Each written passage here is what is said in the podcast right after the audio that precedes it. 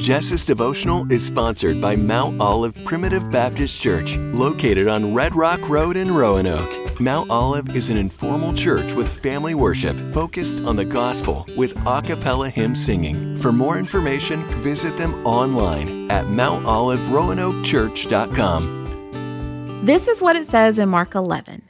They came into Jerusalem.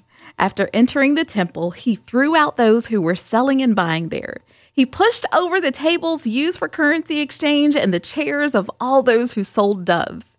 He didn't allow anyone to carry anything through the temple. He taught them, Hasn't it been written, My house will be called a house of prayer for all nations, but you've turned it into a hideout for crooks? You see, that's the thing about Jesus. He intentionally went out of his way to truly see those who were often invisible.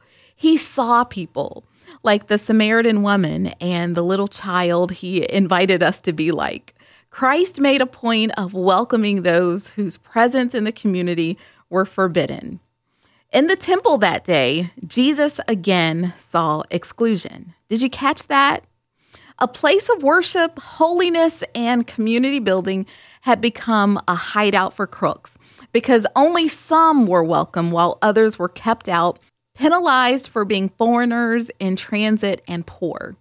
Jesus reminds them and us that God calls us to include, not exclude. God's house is to be a house of prayer for all. His intervention disrupted their order. His good news exposed the wickedness of their hearts and the sin hidden in their practices that kept people out. Not only did Jesus literally turn the tables, he turned the whole scene upside down. He welcomed the imperfect, the blind, and the lame and healed them. He still does.